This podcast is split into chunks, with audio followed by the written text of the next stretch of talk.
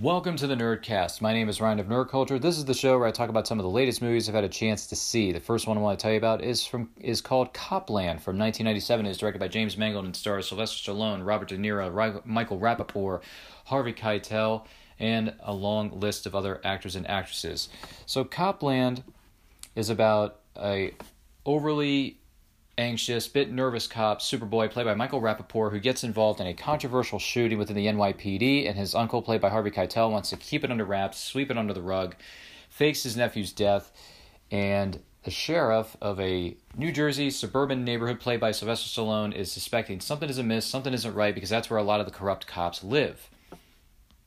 So he teams up with internal, internal an internal affairs officer played by Robert De Niro. They team up to find out what exactly happened with the shooting, who's responsible, bring those bring those responsible to justice.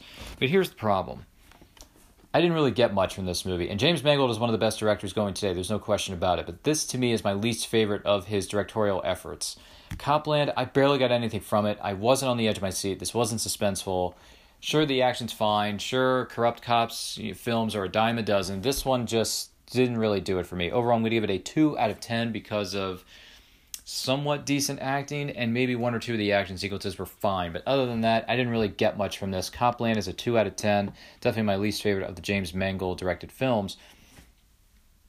But that's just my two cents. The next movie I want to tell you about is a biopic. It is known as Harriet. It tells the story of Harriet Tubman, who helped lead the Underground Railroad and led so many slaves out of out of slavery into freedom and Cynthia Erivo plays the title role, as well as Leslie Odom Jr. is in the film, and Janelle Monáe, among many others.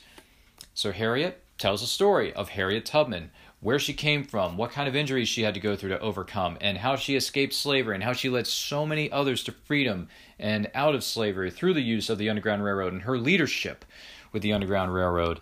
This is a really compelling biopic, and Cynthia Erivo in the title role does a tremendous job.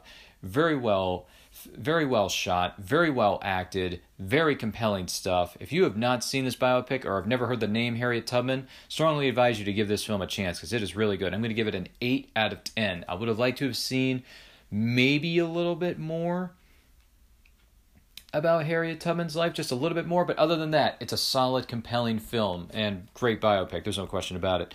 But what do you think about these movies? Where does Cop Land rank amongst your favorite or maybe not so favorite cop dramas? Where does Harriet rank amongst your favorite or maybe not so favorite biopics?